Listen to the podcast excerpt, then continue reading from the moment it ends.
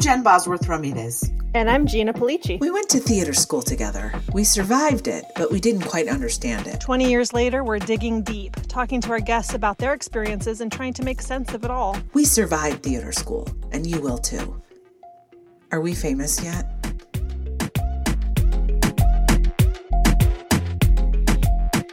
Anyway, hi. Hi, Mama. How, how was your uh, Disney thing? Was good. It was really short. It was like by the time I found the place, the finding the place, parking, getting a parking pass, and was literally twice as long as the audition. Um, Oh, so God. it was fine. It was fun. I was I've never been to Warner Brother Disney Warner Brothers or Disney Plus or wherever. It was crazy and uh everyone's got masks, they take your temperature and they do a pulse ox, which I'm like, okay. Wait, what?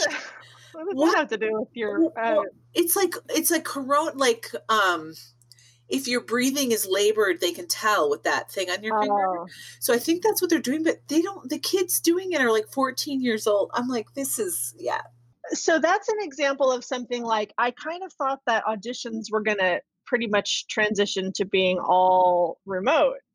They are. Most of them are. This one is not because this show is in front of a live studio audience anyway. And I guess they're trying to maintain it's I don't know why they're doing it, but they're trying to maintain a live atmosphere. I'm like, oh my God. Also, what. I'm just saying, what kind of parent takes their kid to a live taping of a Disney Plus show during a pandemic? I mean, you're desperate Okay, if you're doing tell you. that. I'll tell you who's doing that. People who want their kids to be on a Disney show and think that if they- Oh, they have the you know ac- uh, uh, dream of getting discovered kind of a thing. oh, that makes I think- sense. I think a lot of people really still think that you could be sitting at Schwab's, you know, drinking a phosphate. and someone's gonna say, "Oh wow, this girl's got talent. You can tell by your sweater." That's amazing. Yeah, and then- then he gets into his uh, Studebaker and drives down to uh, Mayberry and uh, oh, that's Uh, funny. hey, let me run this by you.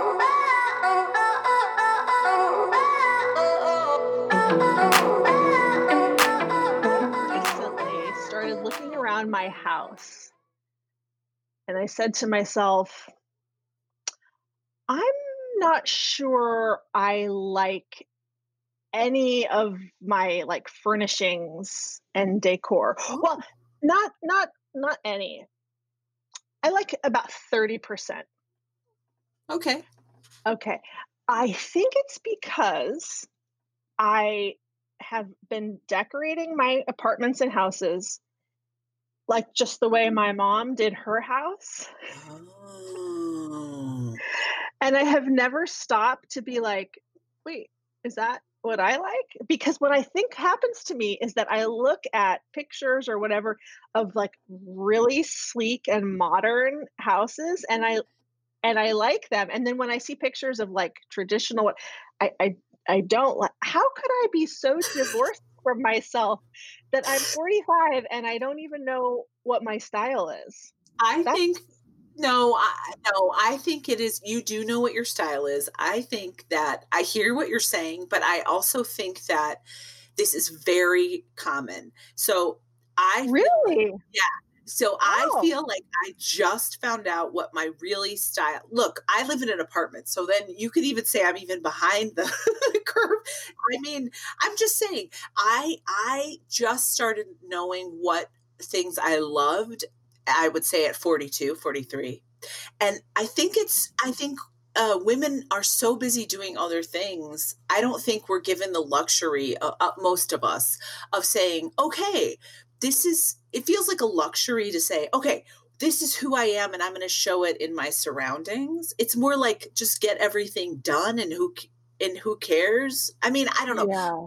also do you think it has something to do with like you have because of because we're in a pandemic we're home so much right so we're Yeah, I mean that could be it, but I, I also I, I think it's really more just that what what prompted this? Yeah. Um oh, what prompted it is we have a terrible kitchen and we've we've known since we moved in here that our kitchen is terrible and we've talked about redoing it. And I started looking at the magazines of like get trying to get ideas. I like your kitchen. What's terrible about your kitchen? Oh, it's well, it's I don't like the color of the wood and I don't like the Oh. tile and the backsplash and whatever.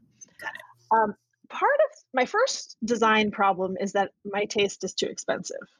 Oh, right. Everything I really like seems to cost a million dollars. wow. And my second problem is, yeah, I just like I have just okay. Oh, I, I- another way that it came out, actually, the more salient way, decorating, like decorating for holidays. Oh. My mother, my whole family is like really big into decorating for holidays, mm-hmm. and it and it's nice. Like when you go to somebody's house and it's all. I mean, it's it's like a warm, cozy feeling.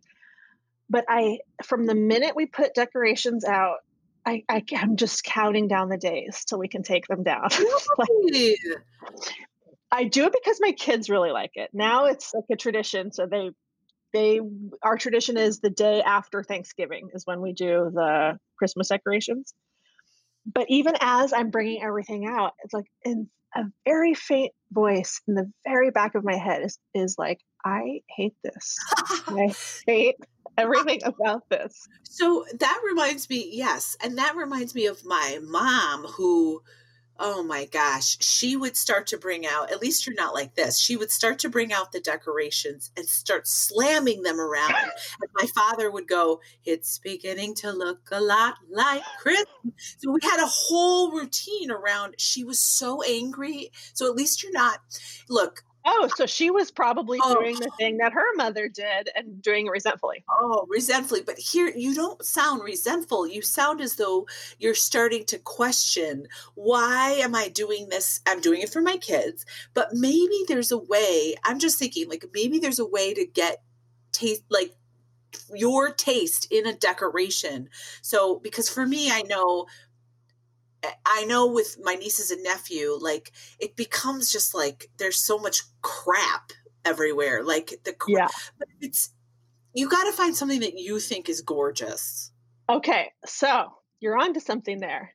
Not that it's gorgeous, but oh. the other day I listened to somebody, some podcast, and somebody was talking about getting Prince ornaments. Oh, And I was like, oh, I, could have a Prince tree. Like I could have like a purple light. uh, Not that it's gorgeous, but that I'd be like so into that. I'd be like, oh, this is from Purple Rain. This is from Under the Chair. You know what I mean? Like I would, think you should do it, and you can even get, start with a mini one. So, so I, I think, I think a lot of times uh, for me, I think that if I have, I have to go full out. You know, like it's black and white thinking for me. So I'm like, okay, the next thing you know, like my house is like a hundred percent Anthropologie meets Mexican street fair. And that, and it can be more subtle than that, but I think- oh, I I love your style. I do too, but it can get like in a small space. Sometimes, like I once had a friend come over who was high, and he was like, "Okay, I can't be in your living room." And I was like, "Why?" He's like, "It is there is too much going on." He was too high, Too much bruja. too much brouhaha, too much, too yeah, too much, yeah, exactly, too much street fair and and too much um uh, boho for him. He was like, "What in the what?" So, but the point is, you can go, you can get a small purple tree if you wanted to start, right? You don't have to get like a ginormous purple tree. You could, but get a small one and make it just for you and have it be fun. But the other thing is, let's be honest, right? The holidays are just a lot of work. Yeah, it's yeah, it's oh my god, it's so much work. It's so much it's so much cleaning, it's so much buying, it's so much procuring, it's so much yeah, it's like you, you, you, do you guys do both? Do you do Hanukkah and Christmas? oh yeah, oh yeah, yeah. so that's you've got thing. double duty, and and it does. Uh, look, I'm not saying always, and that I'm not saying men are evil. That's not what I'm saying. I mean, some are, but most aren't. And and but it does fall a lot on the women in in in that like even for me Yeah. there's two there's two of us right there's only two of us we have no children but if if i didn't decorate it there would be no. We Oh, have there would just be Halloween. Yeah, we have Halloween. We have like a skeleton on the door, and look, Miles wouldn't even know it was probably Christmas Day unless I was like, tomorrow is Christmas Day. But I think it's different when you have children. They're constantly reminding you, oh, Christmas is coming, Halloween's coming, Thanksgiving's coming. You know, Oh, like That's for sure. I mean, we're starting the countdown already. Oh, that reminds me. Um, recently discovered that there's no Santa Claus. did I tell she- her that? No. I ruined that for my niece and nephew, I think. Oh, you did? By accident. It was a whole thing. But okay, I'm glad I didn't I did not I did not tell her that. No, no, no, no. Well, for two years now, she's been saying, Is Santa real? And I've been saying, Yeah, of course. but here's the thing I, another thing I'm not good at is remembering to do all the, like, you have to, the tooth fairy. Oh. I never remember to put the money under the pillow. And then I do this thing of like, are you sure? Why, why don't you go look again? And then I run into the room. And, then Oh my god, that's amazing. and she'll be like, oh, it was right here oh, all along. Or like one year I said she wanted to do her letter to Santa and you could take your you could take it to Macy's and put it in the box and I kept being like, yeah, we'll do it next weekend. And then we got down to the end and I said, oh no, what did you say? I said, I'm just gonna text Santa. I'm just gonna text Santa your list. Oh, did she believe you? Yeah, she did. But I Oh, think I think my failure to do it seamlessly is probably why the doubt started creeping in when, when it did. Then after she was asking me, is he real? Then I started saying, do you want him to be real? What did she say? For a while, she said yes. But this year, when she asked, I don't care. do you want him to be real? She said, yes, but I'd rather just know the truth. So I said, well, it's, it's, it's, you're right. It's not real. And then I'm quick to say, like, but that doesn't mean there's not magic. And The even if spirit. yeah. So she's, she's, and, and what's cool to see is like the layers of the processing. So she said, so even the stockings are not, that's not, and she said, uh, elf on a shelf. Needs her own show "She because she she reminds me of Joan Rivers or something. Like she's like Yes. kind of like she's irreverent. very yes she's very reverent so then a few days later she goes um easter bunny to Oh my which I, you know this is a great relief to me because one of the things i hate most is waking up at the crack of dawn to go hide the eggs in an, our place in our where we live where a million animals are just Yes. dying to come Yes. eat whatever Yes. food you leave out so that'll be a relief and then a few days after that she said what about the tooth fairy and i said no there's you know there's there's no The tooth fairy. tooth fairy then a few days later she she said you know i i actually think it's great that it's you and daddy i think because and i'm and i'm thinking it's some like special Yeah. and she said because i can just tell you exactly what i want Oh my nacho. But she's brilliant. I could just really we could you know what she really is saying is like we could just cut out all the crap here. yeah people. why yes we're, why are we going through these hoops Just- really it's just She's like, just write me a check. Five million dollars. And then we call it and then we, we're even till I'm 45. Okay. uh, well now i have to know what you did to your niece and nephew Well, I think my problem is well, to preface this to say, this is this is um did I ever tell you the story about how I ruined someone's surprise wedding? So I have a problem. I cannot keep a secret like that. Like when the secret stakes are high, I, I if you're ever if never. So my friend, this is crazy. So my friend, my friend's uh, a boyfriend called me and said, "Hi, I am surprising Sarah in a a wedding. She knows we're going on an adventure. We're going on a hot air balloon ride." And we're getting married in the hot air balloon. oh god And Oh, can you come and be the witness? And I was, first of all, I'm scared of any height. I, I, I- I said, okay. I said, fine. So he, this was so crazy. So I kept it. I was like, okay, here it comes. And I was like seeing her, and you know, we're not friends anymore, shockingly. Uh, so I, I, we're okay, beans. So I made it. She's supposed to dress up. She doesn't know what's happening, but the guy who does the hot air balloon is the minister. So he also serves as the minister. It's a whole thing people do. Okay, fine. But you need a witness. And so I'm the witness. I'm like, this is this is terrible. So we make it. She's in a dress, like a fancy dress. I'm in a fancy whatever outfit.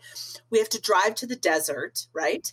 So we're in the car and I, I literally said, "We're going." I remember it's it's hot, it's windy. She's excited. Nobody, you know, um, I sat in the back seat and her fiance or boyfriend sat in the front seat because I don't know why she wanted to talk or something.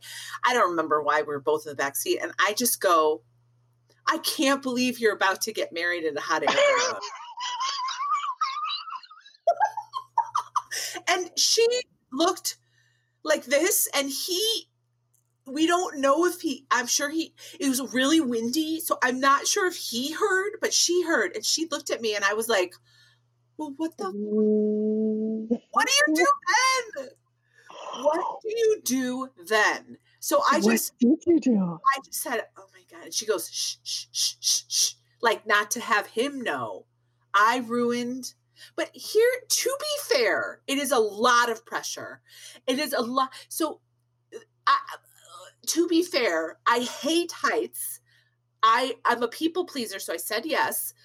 It's a wedding and a hot air balloon ride at the same it was oh, horrifying. Oh, I, I'm going to take you one further. It's not just to be fair.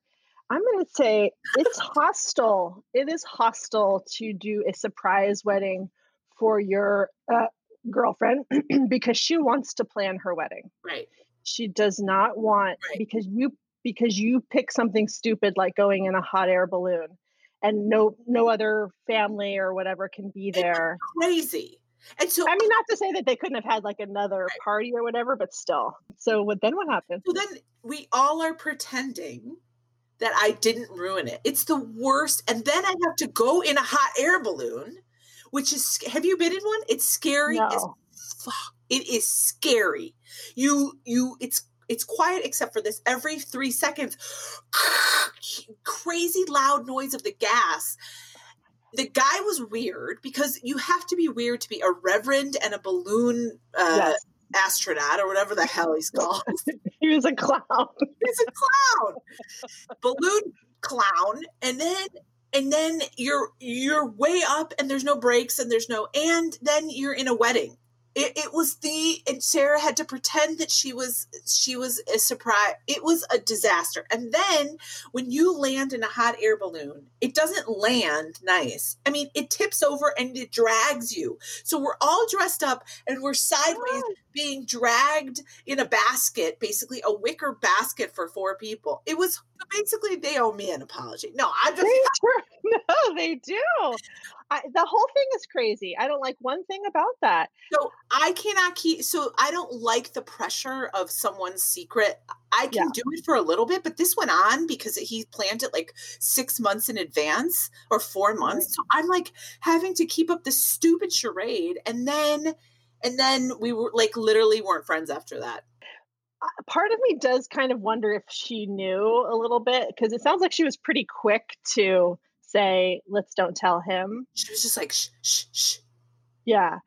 You know, because you, do you remember the time that you had, you came to a surprise party for me? No. In Chicago. Aaron's parents uh, oh, threw yeah. a surprise birthday party, which was so very kind of them. Yeah. But, but we were living in New York at the time, and we were so we were supposed to take a trip to Chicago, and Aaron left his he, we shared a, a, desktop computer at the time, and he left an email open about the surprise party. So I knew about it like three weeks or two weeks before we ever went. And oh, we met at a park. We met at a park, and and there was this whole like, oh, we're going to go to the park. We're going to do this. We're going to do that. Well, his mother, the day before, something was talking. We were talking about the plans for the next day, And she said, This will all be clear to you after tomorrow. And I thought, Well, it's a good thing I already did know because otherwise I would have found out just now. So, of course, I'm for weeks now pretending like this is all surprise and like trying to make it easier for them to convince me. This is crazy. 10 minutes before we were supposed to leave the hotel to go to the park, was sitting in Aaron's lap and he got excited about something and he bucked back Right. and he hit his head into Aaron's chin so that Aaron then bit his tongue. And so I'm going like, let's go to the hospital. He's like, no, no, it, blood. It's fine. It's fine. It's fine. And I wanted to say in that moment, like, I, I know that we're going to do the surprise party, but like, I think we really should get checked out. He kept saying it was fine. Then we're playing at the park, and you guys were all hiding in a. I saw you the second we got out of the car. I saw everybody the second, and I heard everybody go shh. Oh my god. so And as it's getting revealed, and they're saying, of course, were you surprised? Were you surprised? I was like, yes, I was. su-" And you go, I don't know. I don't think she was surprised. And I looked at you and I'm like, yeah, she, she sees right through me. There was no way I was ever going to be surprised.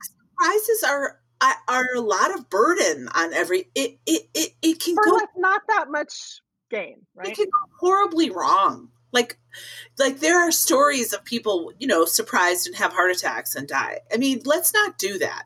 Like where a guy comes home to visit his mom, he hasn't seen her, you know, she hasn't seen him in Yeah. 20 years. He comes home from a foreign country and the lady like drops dead because she Oh, she- yeah. No. Then you've got the guilt of killing your mother. Oh no. No, I can't be I can't be bothered. The surprise is for the person who's giving the surprise. The surprise is the excitement they feel. Th- And I'm not saying it's not born out of love. Of course it is. It's like uh, they're going to be so surprised, and I'm going to be taking care of everything, and it's going to be this thing that, like, this great gift. And I, the intention is probably al- usually good. Yes. It's a lot of pressure. Yeah. And it's a lot of um expectation and like my mom they some her friends wanted to after her first chemo uh, her friends wanted to have a surprise party for her and i was like you guys my mother hates surprises. Like no it'll be great. Um you can see on her face in the pictures she's like and you can't see because it's a podcast but she looked like she's gonna kill you. Like uh i don't do this.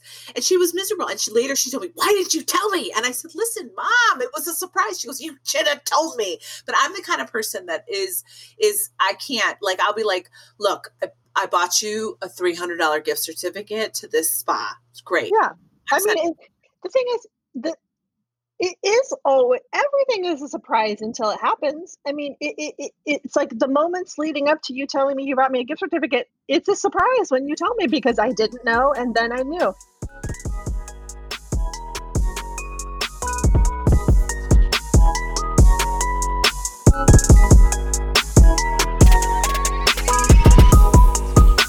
Today we have an awesome, awesome guest. I actually did not know her in theater school, but you did, right? i did i did okay. Shayna Ferm, and you know her from the Pump and Dump Show, which is a cute name for a show that she started with her friend about being a mom. And I guess it's really hilarious and irreverent. Yeah. And it got so popular Mhm. that it is now basically like a franchise. And they've got new casts going touring around the country. Not right now because of COVID. Right.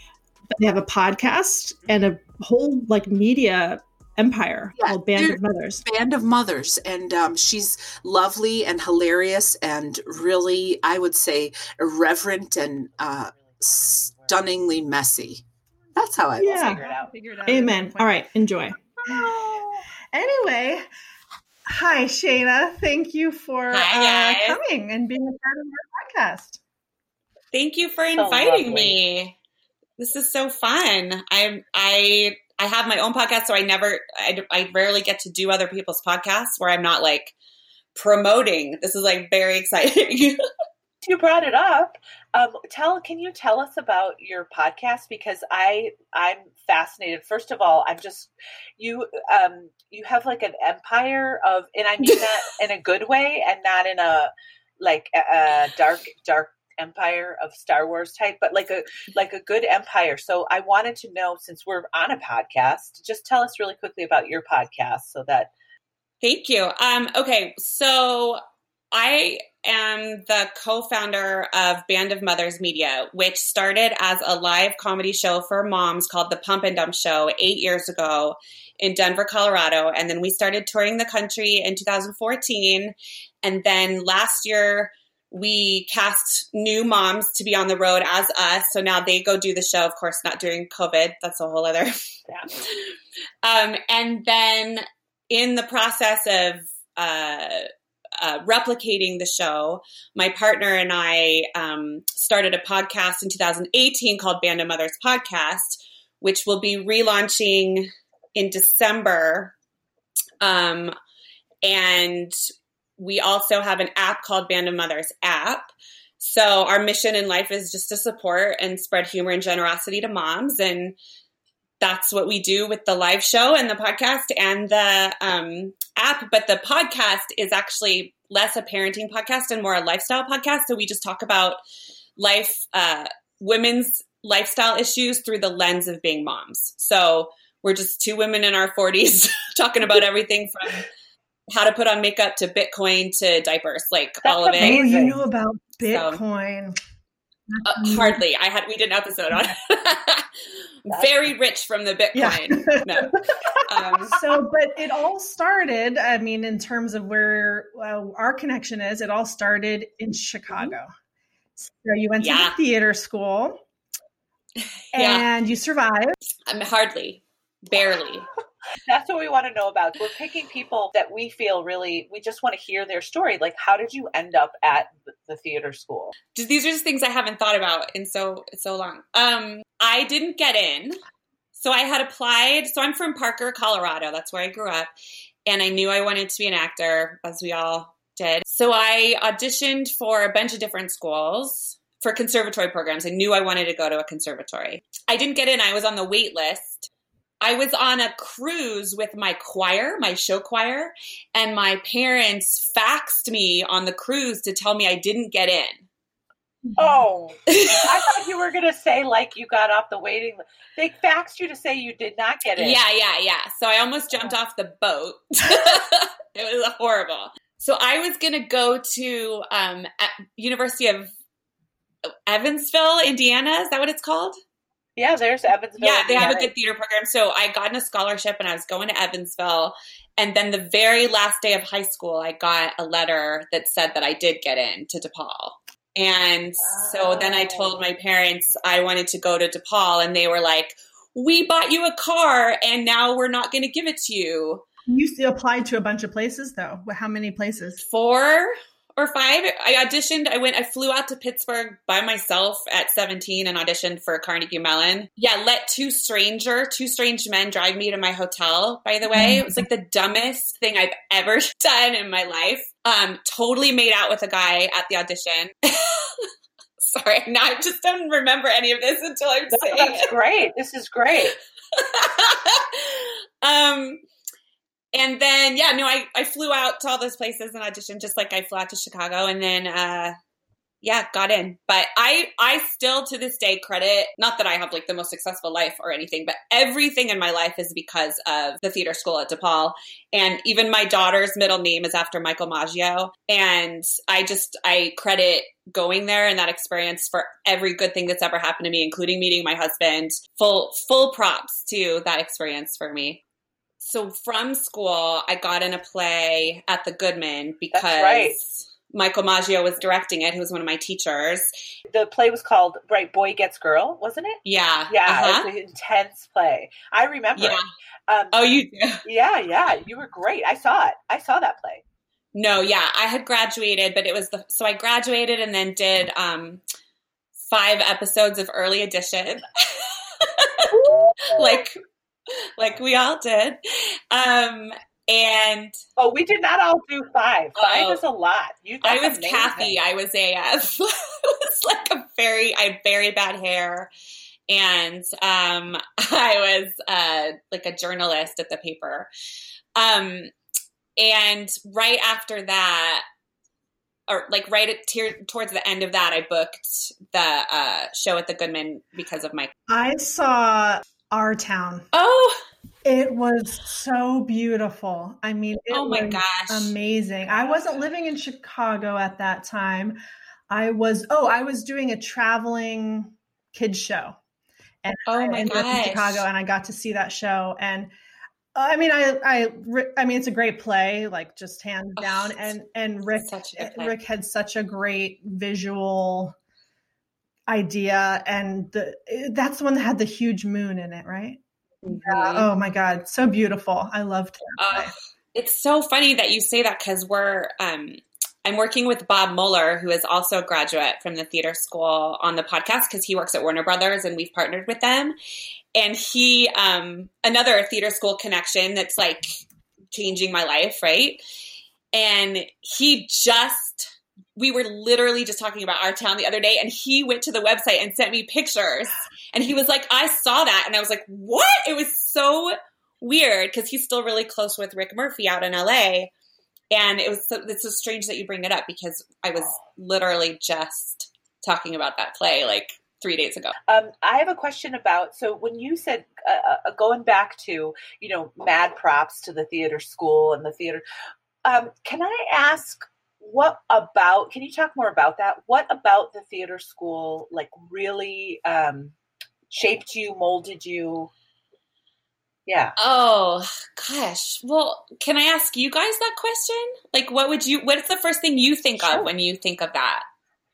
Like what if your guest said so far? Like what what is your well the person that we talked to last week said the same thing that i think we both feel which is awareness of your body mm. awareness that you that you that your body is connected to your brain mm. and that mm-hmm. your voice is a part of it and that these are all things that you have to attend to and and because so much of the experience i mean first of all it's crazy this whole idea that you're really learning how to be an actor when you're 17 18 19 years old i mean mm. I was so far from knowing the first thing about myself.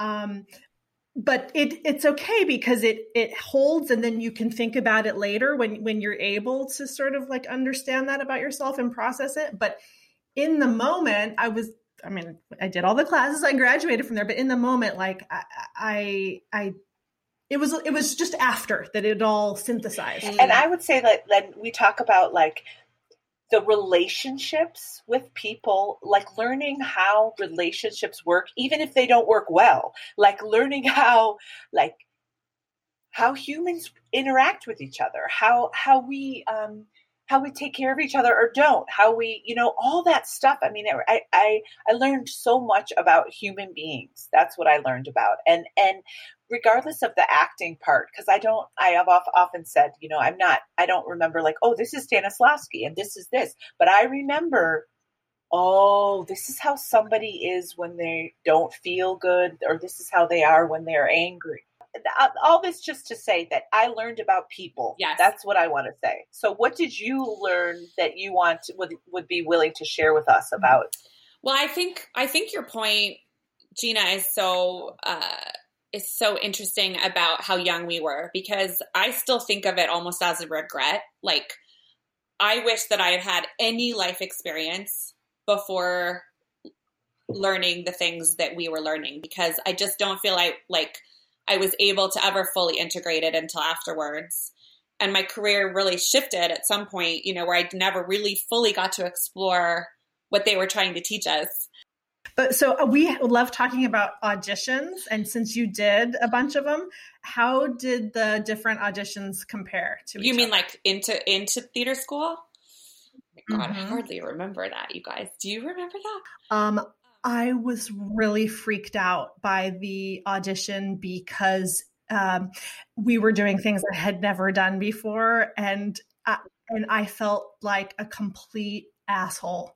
I just I I I I. I didn't know one single thing. My whole uh, theater school, uh, my whole drama thing in high school was like literally just l- memorizing the lines for your play, finding your costume, and doing it. There was nothing else to talk about besides mm. that. There was no conversation about acting whatsoever. Yeah, I remember. I think I remember them asking me to do my monologue again, which I cannot tell you what it was. It's probably something totally inappropriate for my age. right. We talked about that. How how I, we were all doing these like you know things for you know forty year olds. But yeah, um, I think they asked me to do my monologue while setting a table. And so to kind of to get out of my head and I I thought that was really interesting. It obviously didn't go well. I didn't get it. but do you remember like Carnegie mm. Mellon? Well, you said Carnegie Mellon, right? Do you remember that? Yeah. Well, I did musical theater there, so uh, which was very different. So I I'm a singer, so I I didn't know what I wanted to do if I wanted to go to straight. I knew I wanted to be like a serious actor, um, which is funny now because I'm a comedian, which is like ridiculous. But um, I uh, definitely auditioned for the music theater department at Carnegie Mellon, and I'll never forget there was a ballet audition. Okay, so like half these kids like weren't you know we weren't dancers, right. but you had to do this dance audition, and I just remember sitting there in like the lobby. Um, everyone was stretching, you know, like getting real serious and just stretching, and there some people were wearing like like I was probably wearing sweatpants, but like this girl was wearing tights and a leotard, and all of her pubes were out inside of her tights. that that was me. That would have been me. With it, she was like stretching, like leg up in the air, like and just uh, and I just you know I was like seventeen, like like oh my god, I probably didn't even have pubic hair, and I, I was just like mortified, and I'll never forget it but yeah, but I never had enough. Honestly, I didn't have confidence in myself as a musician or a singer until I started doing music comedy in New York. And then when I had, when I, when I started a band for my music comedy and we started like rehearsing, like in, uh, you know, when I had like a bigger sound. I just found my voice one day. Does that make sense? Like sure. again, yeah, I was too young. Like I was too young to understand who I was as a singer and have any confidence. Um, my question also is: Did we do musicals at the theater school, and why can't I remember that? Oh yes, We roar, roar, of the grease paint, smell of the crowd, into the woods. Into the woods. Yeah, yeah. I was on crew yeah. for Into the Woods. You are correct. Yep. Did, were you ever in any of those, Shane? I was. I was a hip hop dancing Indian in Peter Pan. Oh, um, no. which I'm sure is like not even allowed to say or do that anymore. Oh, uh, my name was Spree because we were named after Candy. Um, I oh wait, this is coming to back to who directed it? Susan Lee. Oh, right. And then when um, when uh, Michael Maggio directed Grapes of Wrath, my senior year or fourth year, he cast me as like the singer. And we had this kind of, um, there was kind of this through line of music. And that was like one of my first experiences there singing. And I had to sing all these kind of like folky, like, but I don't think there was a big, did they do musicals like every other year or something? Like, I don't feel like it was no, every year. No, there was a musical every year. I remember um, auditioning for one and it was a disaster. Yeah, yeah. I think we had to audition. Well, you had to say, oh, the, oh, Mark Elliott.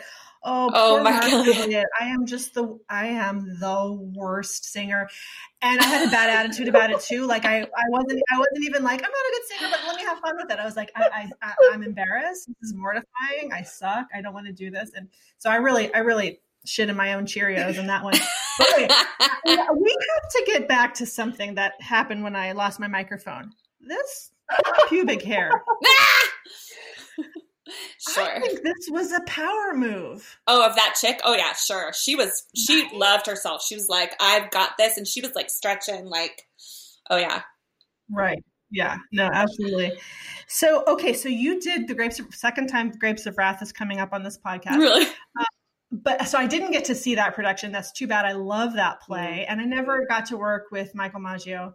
I I understand he was beloved, and everybody thought he was the best, right? Oh gosh. Well, he was. I don't know if you guys. Well, so you never had him. But Jen, him did you have him as a teacher? semester, and he he directed me in Vanya or something, and he was brilliant. So oh, it sounds like yeah. you two had a special relate. Like what what was what was that about? Like your jam with him? Oh, you know, he was he was just so instrumental in like my transition, right? Like in school I was never particularly like the star. I mean, I Rick Murphy cast me in as Emily in Our Town, but you know, that's because I was like quirky and not a lead actress in any sense of the word. So, you know, I just knew Michael from class and like I always kind of stayed in the in the background, but like I will never forget I still I still use it to this day like he always talked about um, how every scene is like Passover. Why is this night different than every other night? And um, and it's such an interesting way to to look at writing, to look at um, scene work, and it's just one of the things that always stuck with me. But we didn't really become like close until Boy Gets Girl, which I was just so shocked that he even cast me in that. Um, and then I would give him a ride back to his house because he lived up on like what was yeah. it like Montrose or something. I don't remember. It's been so long since I lived in Chicago, but I would drive down and I would give him a ride back. So we'd always have these really great conversations. Um, he was obsessed with the Moby album because it had just come out. Do you yeah. remember that? and um, I remember like being really, really worked up when um, all of a sudden I was getting attention from like agents and stuff. And of course, when you're that age, you're just like, well, this person wants me, this person's gonna be mad at me, and like, what am I? I don't know what I'm supposed to do. And so I'm talking to him about it, and he's just sitting there in his beret.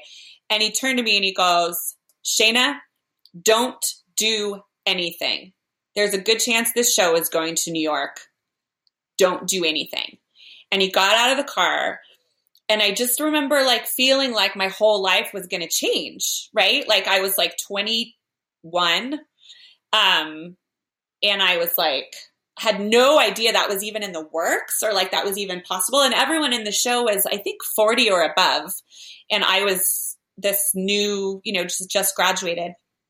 And that uh, like that conversation shifted like I, I was from parker colorado i never thought i'd move in new york city um, I thought I wanted to live in Chicago forever.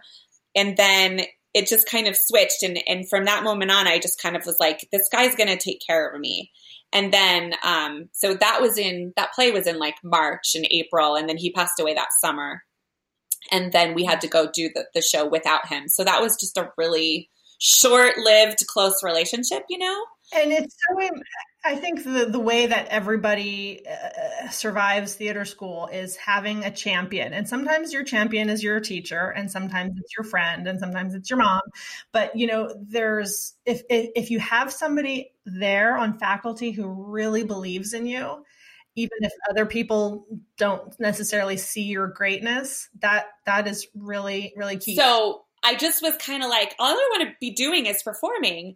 And so I started a sketch comedy group with some friends in 2002. And so that's when I started producing. And um, that was just because I could write and perform whenever I wanted. And then that parlayed into doing solo stand up stuff because I got into that comedy world.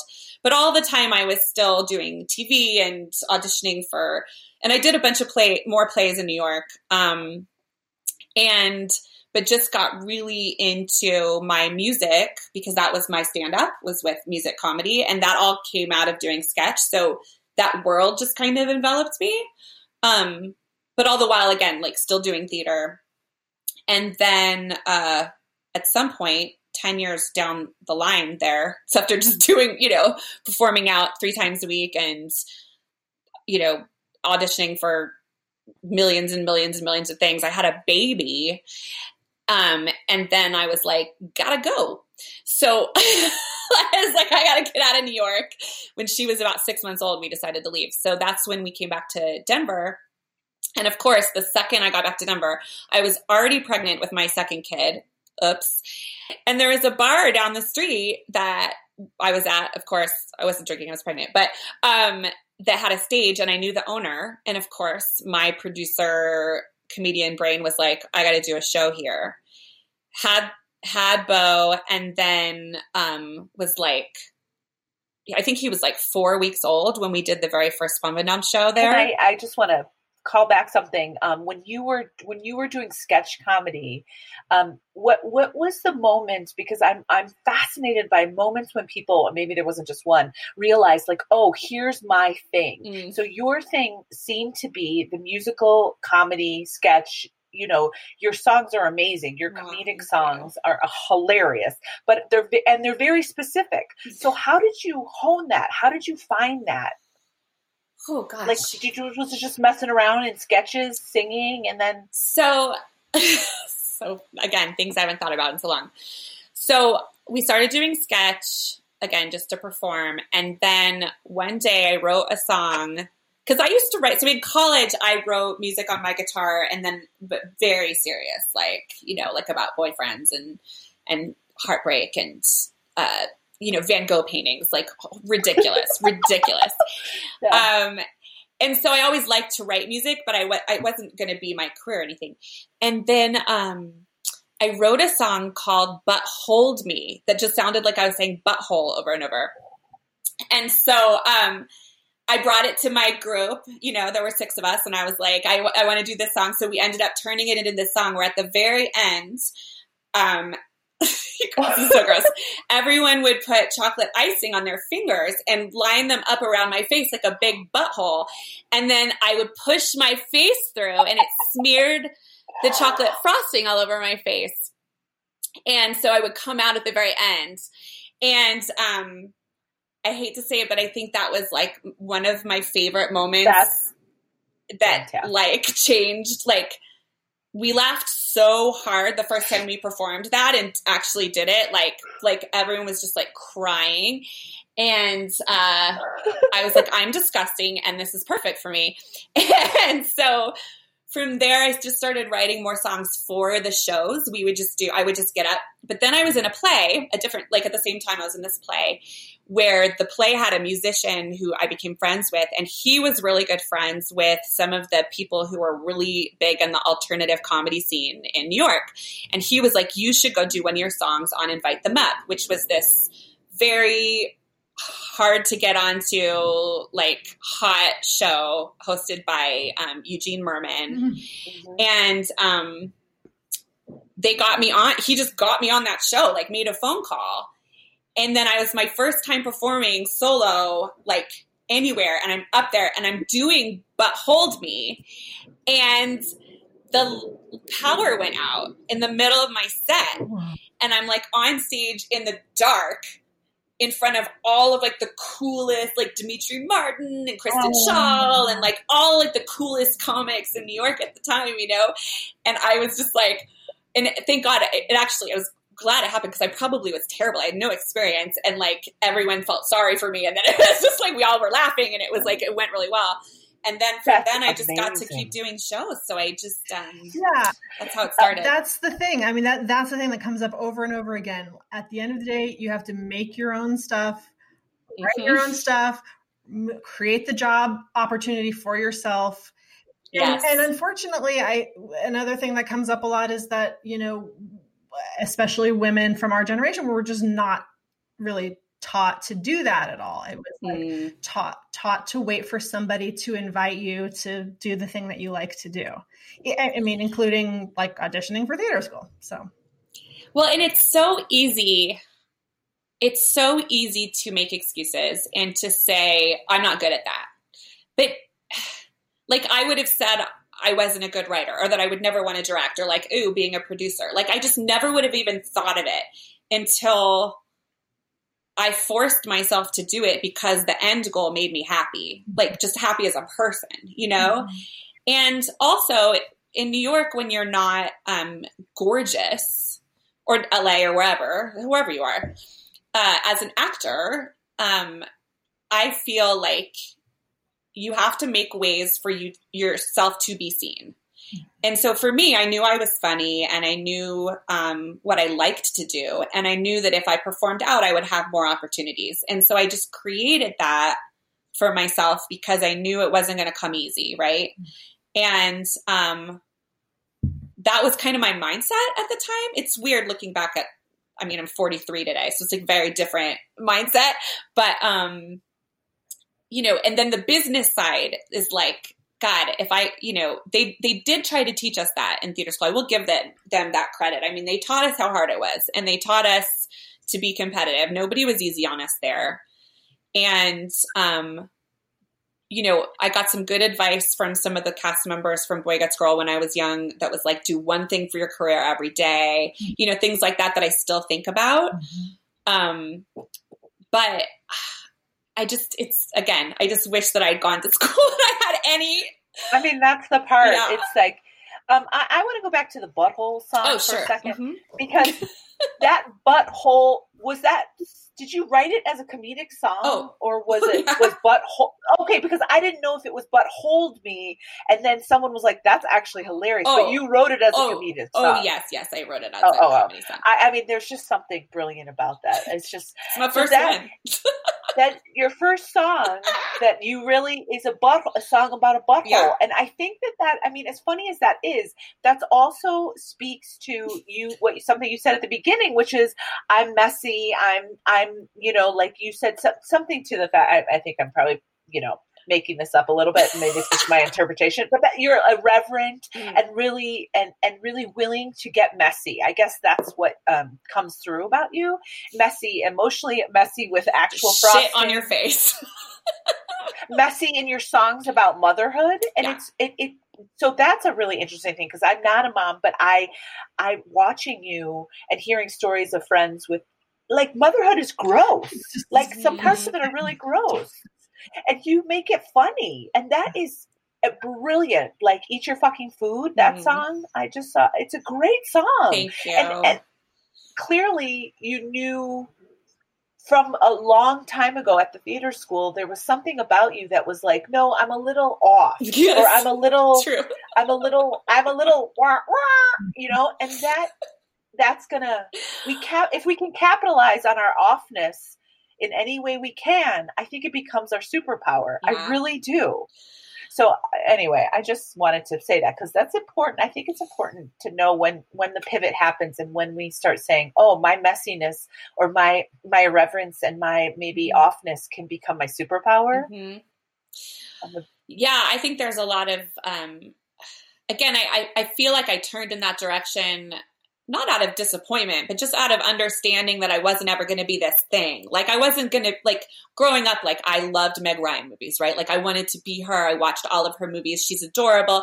She was always a little bit quirky. She's still fucking Meg Ryan. I mean, she's gorgeous and like you know she was the lead of uh, Hollywood. You know, like you you go to theater school with this idea that you are going to be the next.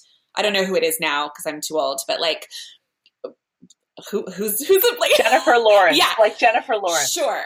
We would all love to fucking be Jennifer Lawrence, right? But like once you have any sense like of reality, which I do appreciate that the theater school gives you. Um and also, you know, I know so many people just to to segue here when we were doing our showcases and stuff who right away were like this isn't for me.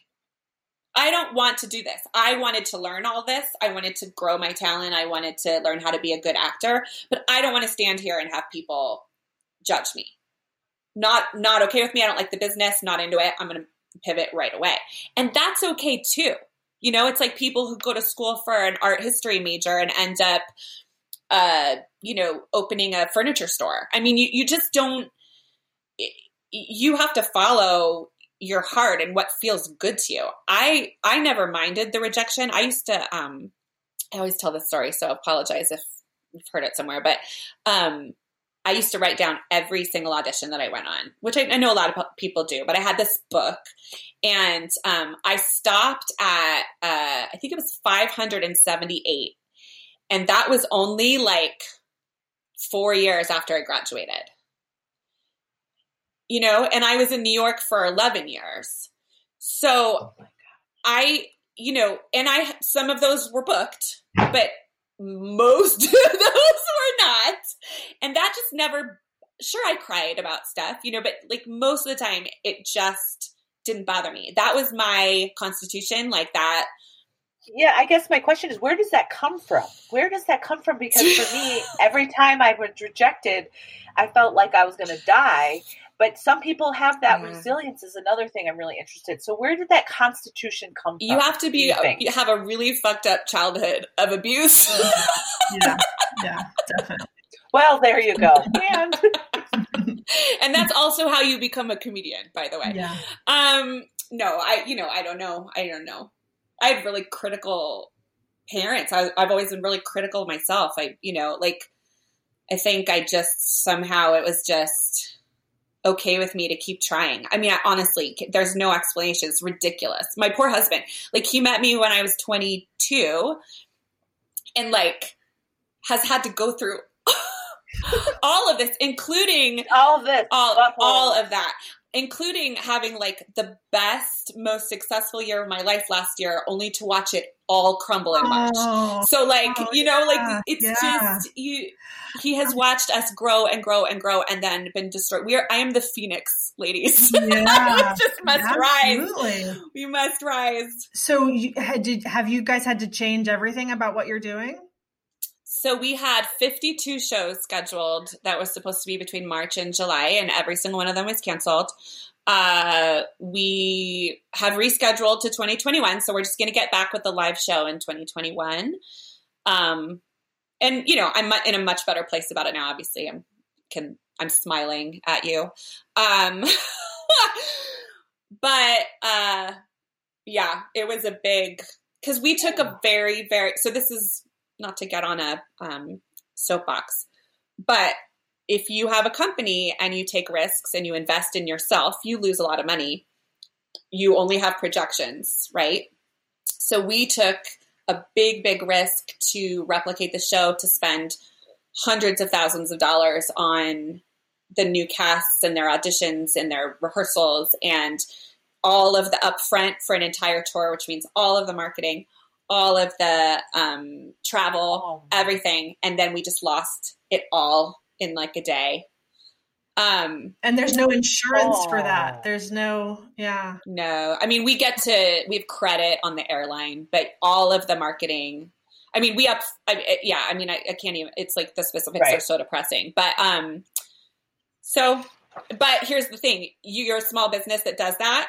You don't get assistance. We don't. We didn't get a PPP loan. We didn't get um, Why not? anything because our uh, employees were not on payroll because we weren't big enough yet to be able to pay all of those taxes. So we were con everyone was a contract employer.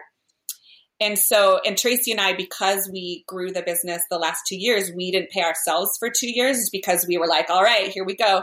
So we were supposed to, just like in March alone, we were supposed to bring in, I mean, the year before his entire gross income. And um, this is all just completely. Oh my! I know that's not why you had me on this podcast. I'm no, sorry. but it's no, but look, here's the here's the reality of it is that when it, it, it, it it's very relevant because when one of the things we did learn to bring it back to the theater Yes, school, please. one of the things we did learn, we did no, we did learn, I did anyway, is to keep going. Mhm. Like like it was a really hard time for me, but I kept going. We we finished it out. I mean, those of us who weren't cut, you know, we Mhm. we finished it out and and i remember in those classes like betsy's class when we were doing the buoyancy the but Mhm. i was like gonna i thought i was gonna die or movement movement to music when i felt so like tired and you just keep going. So Mhm. there is something about it. There's that spirit of you know what? This is really weird. I'm really young. I don't know what's happening. But like gina showed up at the audition right? She was the first one. She didn't know what she was doing. You you went to you did a ballet audition and it, and flew across the country and did a ballet. I mean you didn't turn around and uh, you weren't like bye i saw this lady's pubes i'm out of here. Yeah. you know like so so i think that i think that it's like so um it's not a coincidence that these things stack up and that you are a phoenix and i think that a lot of us that i'm seeing anyway that went to the theater school have this phoenix situation going on. Absolutely. Well, and something I'm, I've had to learn a lot lately, and this goes to 20 years in the business, but also to being young in the theater school, and also to being 43. Um, you cannot let past disappointments influence your present. And that is something that I let guide me far too often. Like I think the world has it out for me because it didn't work out this other time or or I mean, I, I could write a book about the amount of close, exciting things that have happened. You know, like there was a time, you guys, when um, uh, what's her name from Modern Family, uh, Sofia Vergara. Oh yeah. So she had signed on to do a pump and dump TV show, like the as the executive producer. right? You mean right, right before She this? was- what? You're saying like right before the pandemic, or No, no. Like this is like three years ago. She was attached. Yeah, Like she got attached. yeah. And like it's so funny looking back now because no, it never happened. But you know, like we were like, what? This is like going to be so great for the brand, and like uh, you know, there's a million of those stories. Like, and and if it, if I let every single one of those crush me just because of stupid Hollywood, you know, like it just doesn't. That's why I live in Denver, and that's the other thing that I want to say to people. You can make a career anywhere. Mm-hmm. It may not be the one you imagined when you set out, but if you want to be an artist, you can do that anywhere. Like I have been more successful in Denver, Colorado. And I just fly to LA when I have to go there. And I fly to New York. We just did we did a show for a big producer in January in New York. You know, we you do what you have to do, but like you can also have a life. And that balance is really, really important. Mm-hmm. I work hard, like way too hard. Like my my son just said to me as I was walking out here because he's on remote school, by the way, which is real fun. He's like, "Mom, why do you have to work on your birthday?" And I was like, "I'm not. I get to be a guest on a podcast." yeah. but like they're so used to me working, but mm-hmm. but you can do that anywhere. It's so important to know that. Like you can have Oh, a house that you want, you know? there's absolutely so many just imaginary boundaries that, Yes. we barriers that we impose. I mean, I'm I'm really really guilty of that. So would it be fair to say that as you're talking to two people who are basically starting what you guys started, um, whatever seven years ago, um, to keep going, stop, you know, don't get way waylaid by the disappointments and just keep going. Oh, very safe to say. I mean, first of all, you have to do what makes you happy. You also have to do what lights you up.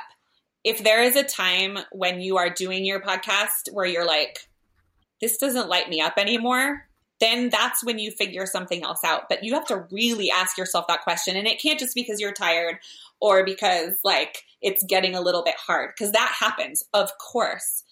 You know, like we, we only started our podcast because our agent was like yelling at us for years to do it.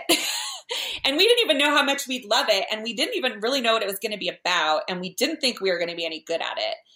And then we just kept at it and kind of got our, um, you know, sea Legs. legs. Yeah. And then um, suddenly, because of the fucking theater school, we ended up getting this great opportunity.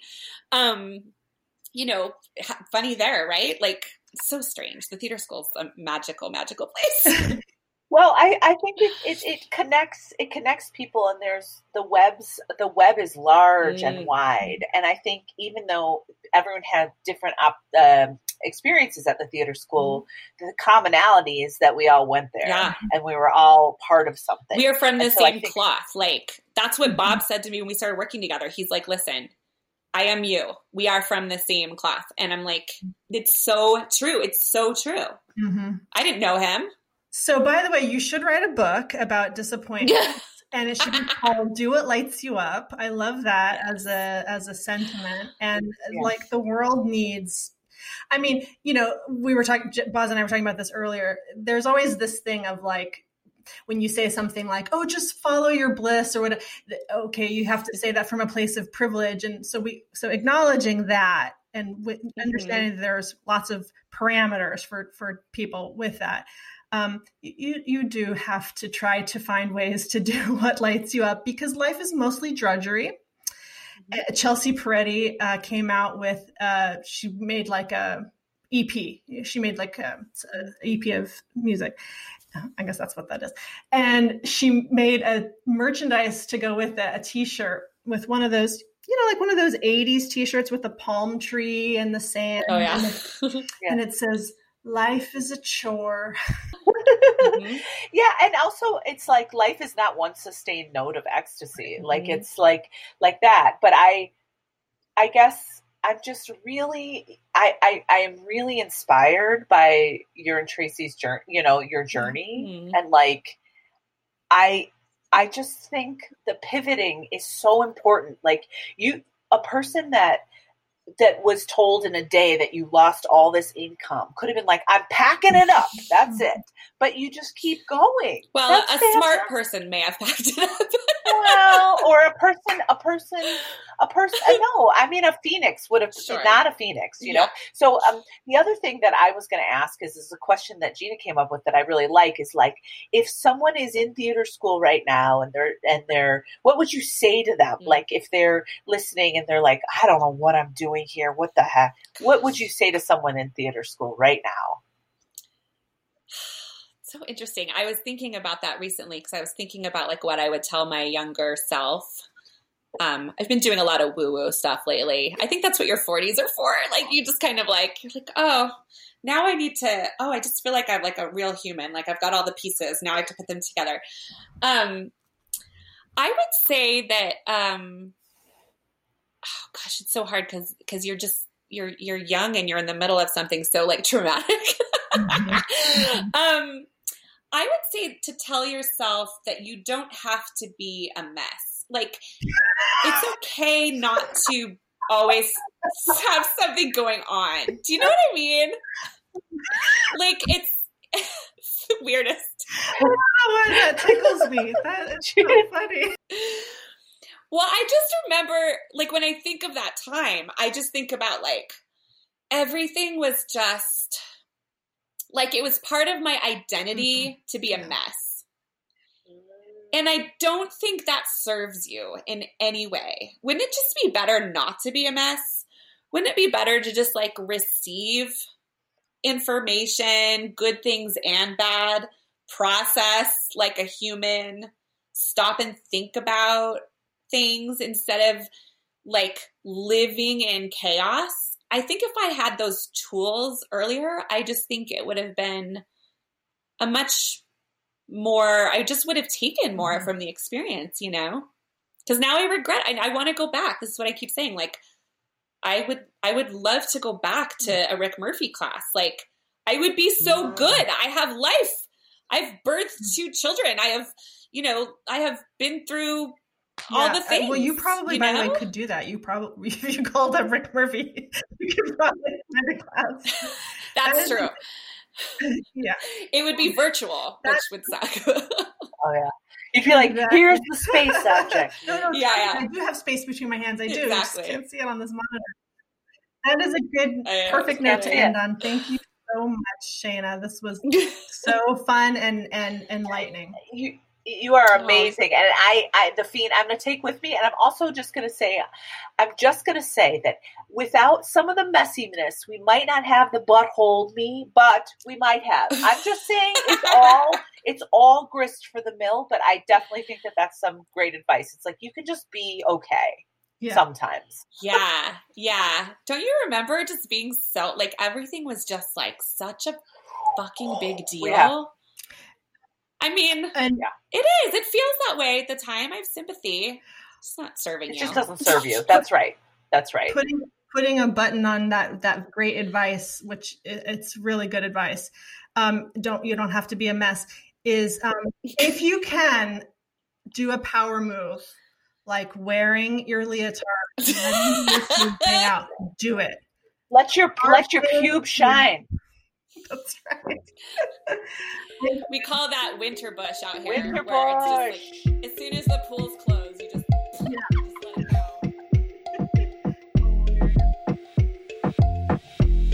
I Survive Theater School is an Undeniable Inc. production. Jen Bosworth Ramirez and Gina Pulice are the co hosts. This episode was produced, edited, and sound mixed by Gina Pulice. Follow us on Instagram at Undeniable Writers or on Twitter at Undeniable WRIT1. That's Undeniable Right without the E1. Thanks.